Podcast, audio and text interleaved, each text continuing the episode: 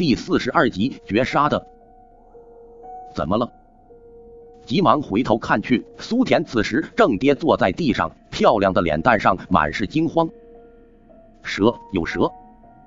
他指着一处草丛叫道。我抓起脚边一根长木枝，对着那草丛挥了几下，果然有一条菜花蛇一闪而过。还好不是毒蛇，没被咬吧？我回头看着苏田，女人摇了摇头，随手握住我的手站了起来。林深，我感觉你好神秘啊，你都不太喜欢和大家一起的吗？苏田眨着那双清澈的眼睛盯着我，我陷入了沉默，不知道该怎么开口。难不成我说我已经知道你们这支摄影小组的成员全部要死，而我自己都不确定能救下几个人？毕竟这是广城灵报写的文章，迄今为止还没有不准的。没什么，我性格就是这样。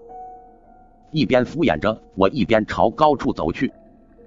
苏田撅着小嘴，亦步亦趋跟在我身边，跟个乖宝宝似的。这娘们咋回事？看上我了？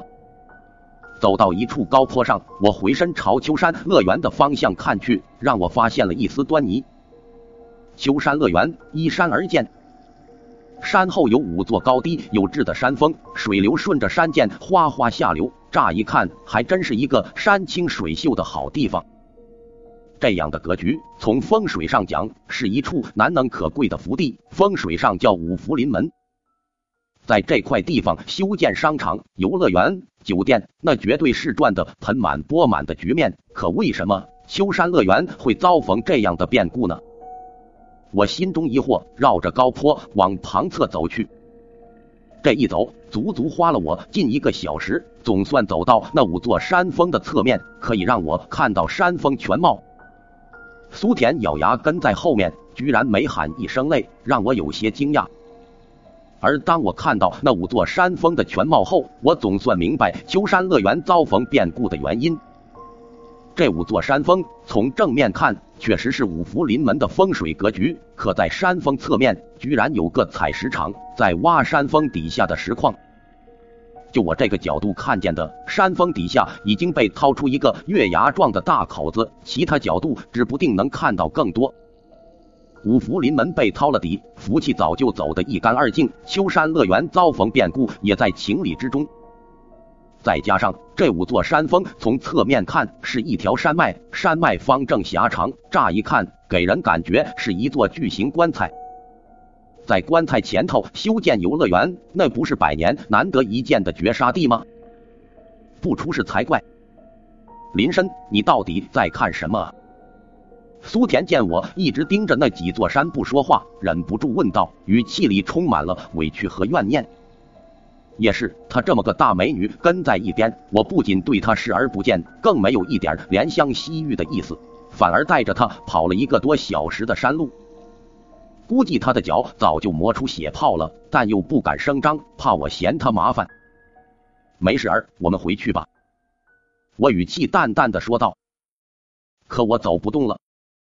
苏田眨巴着那双水汪汪的眼睛，委屈的看着我。我叹了口气。转身走到苏田面前，蹲下身子。苏田欣喜一笑，轻轻一跃就跳上了我的后背，一双柔软的玉臂紧紧箍着我的脖子，生怕我把他甩下去一样。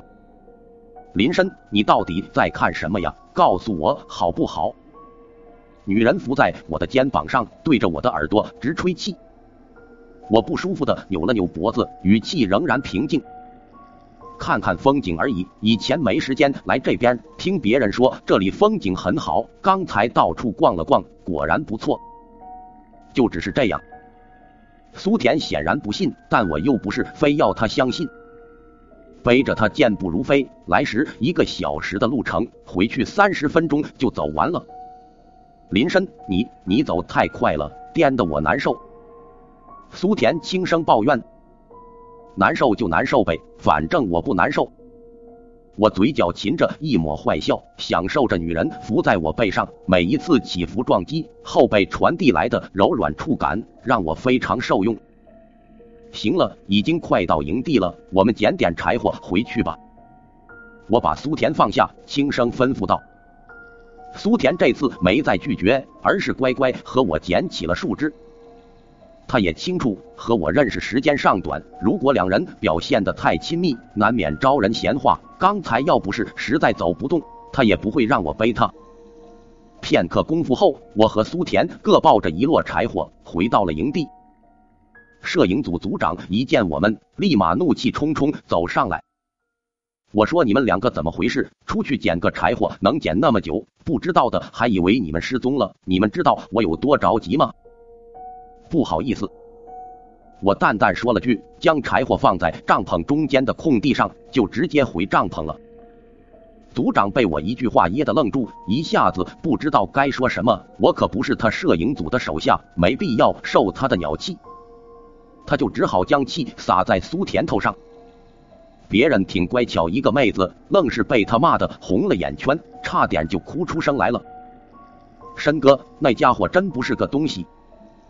帐篷里，林皓月瞥着那组长，语气不爽的说道。我递过去一个疑惑的眼神，林皓月又道：“你不知道，刚苏田和你一起离开的时候，他那脸黑的跟要吃人一样。”我随便打听了一下，这家伙果然对苏田有意思。苏田也是不想和他多待，才故意和你走的。原来是这样，我就说嘛，虽然我长得像吴彦祖，但到底是个盗版的，还没到人见人爱的地步。后面咱俩小心些，我觉得他可能要针对我们了。林浩月警惕的说：“没关系。”我耸了耸肩，说到后面，他们还得求着咱们带他们离开。林浩月问为什么，我没有解释，毕竟这涉及到风水上的知识，估计很难和林浩月沟通。反正秋山乐园这块是绝杀的没跑了，进去里面的人十有八九凶多吉少。这不，我现在看林皓月的脸上就蒙着一层淡淡的黑雾，不用猜就是即将遇到灾祸的征兆。好在这小子运气一直不错，脸上虽蒙着黑雾，但印堂处却泛着一丝红光。所谓红光满面，主要看的也是印堂那一块，说明他就算遇到灾祸，最终也能转危为安。我正准备休息，帐篷外忽然传来族长阴恻恻的声音：“林深、林皓月，你们两个出来一下。”